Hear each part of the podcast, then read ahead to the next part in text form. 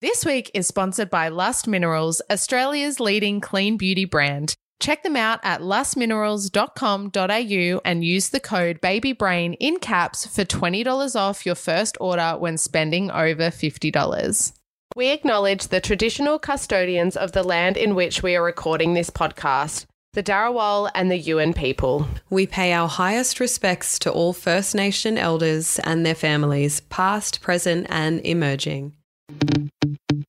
Welcome to Baby Brain Minis. Woohoo! We're serving you some of the best clips from our favorite episodes. Check out these bite sized conversations, and if you like what you're hearing, head to the show notes for a link to the full episode. Woo! I guess there's so much going on here, both physically and emotionally. Um, I guess we'll start physically speaking. Directly after you've given birth, I should say, you know, we talk about postpartum as the first six weeks, but all of us sitting here know that postpartum is absolutely forever. There's nothing magical that happens six weeks after you've given birth that means you're out of this phase and out of this season. It's definitely an ongoing period of time. But when mm. we think about medically speaking, the postpartum is sort of framed as the six weeks after a woman has given birth. Mm. There is so much going on physiologically. Ultimately, the changes that have happened to accommodate your baby and accommodate the growth that has to happen is all slowly reversing. So one of the big key things that's happened is that where your placenta was inside your uterus, that comes away when the placenta is born, when you birth your baby shortly after you birth your placenta. And actually what's left behind is the equivalent of like a huge wound. Okay. So yeah. it's about, I don't know if, did you guys see your placentas? Were you like, yeah, show me yeah. the placenta? No pictures of it. I was like, get that thing away oh from oh me. God, I don't want to look at that. Say? Did you not look at yours? No, no. Oh I, had no. I, keep mine. Like, I don't want to look at it like a bag of meat. I'm oh, a vegetarian. I, no, thank well, you. I wanted to eat mine, but I didn't. But next time, I oh. definitely will. you should both do an episode on your approaches to placenta because you're yeah, yeah. Emma's got hers on a dinner plate, and I'm literally like running in the distance away from mine. Yeah, yeah. And everyone's, you know, everyone's approach to the placenta is unique. Um, but if yeah. you've ever seen yeah. one, you'll know that it's sort of like it's almost a dinner plate size on average. Mm. And on one side, it's kind of like shiny and smooth, and that is the side that encased your baby and, and yeah that's the side that they got to hang out with and then on the other side it actually not to be too graphic but it do, it looks like a cut of meat it looks very yeah. like meaty and that's because it was physically attached to the lining of your uterus and that mm. is it grows alongside bubby and it's what delivers all of the oxygen and nutrients and takes their waste away as well so it's so mm. so incredible and vital but mm. after that comes away what you're left with is ultimately a dinner plate size wound on the inside of your uterus that has to Ooh. heal.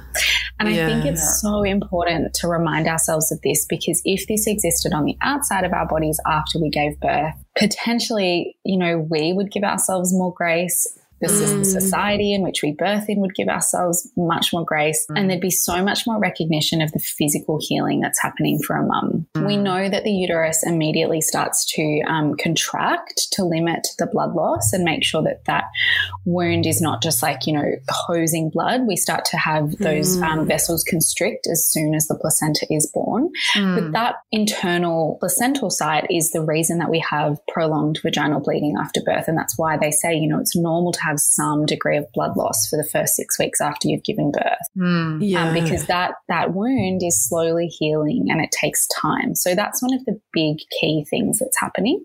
Mm. The other thing is that we actually increase our blood volume when we're pregnant. So it um, increases up to 30%. We make extra blood partially because we have to nourish um, our growing baby and partially because we are expected to lose some blood at the time of birth. And so often we're losing a lot of fluid too. And women will often say, oh, I didn't feel swollen in pregnancy. And then a couple of days after birth, I was so, so puffy.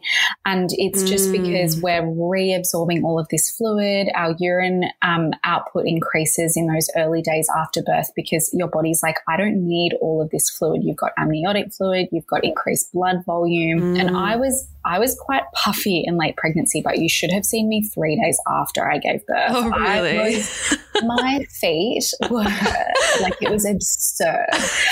I have Tristan was like, Your feet are the scariest part of birth. Like everything I've seen so far. Everything I've seen so far has been manageable, beautiful. Like, you know, nothing freaked him out. And then three days later, he was like, get them away from me. so you're just like waving them around in front yeah. of him, like, come on, Tristan, I look at like my feet. in a breastfeeding chair. So I had my feet up and he was just like, no, like enough. Put socks on, put socks on. How dare you? but lots of mums say this and they're like, I wasn't that puffy in pregnancy. Why are my hands, you know, that first yeah. week after birth, you're like, I just feel really puffy. And it's because yeah. this, the fluid is being reabsorbed into your tissue and then moving out slowly. But you might find that alongside, you know, your bleeding and your tender, you also might feel quite puffy and that's quite normal.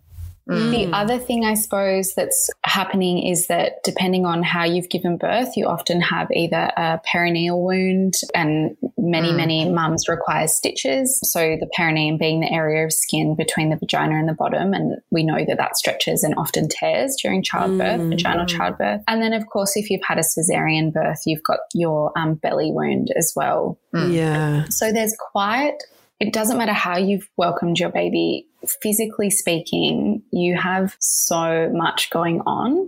Mm, um, yeah. And I haven't even touched on, you know, lactation there because mm. that's a whole different change. But your body is also producing milk alongside yeah. replacing lost blood volume, healing from an internal wound, healing from external wounds. Mm. Um, and then we're mm. also establishing a milk supply if we're breastfeeding. And then I guess emotionally, everyone is going to be unique here, but it is a time of extreme joy, often met with shock. For mm. some mums, very sadly, they're recovering from a traumatic experience, depending on how mm. their birth unfolded and how those yeah. events made them feel. So it is really common for the postpartum period to be a bit of a roller coaster. You're so in love with your baby and you're just so mm. proud of yourself, but you're also a bit shell shocked a bit sleep deprived, a bit confused as to what your baby needs from you. Yeah. I don't know how you girls found it, but it's, you know, it's a lot. Yeah, yeah it is a lot. It's a lot. I think we often talk about like what initially happens with the newborns or what to expect with your baby in those first few weeks or the first three months, but we don't often talk about what to expect with what changes are happening with your body because it's going through so much.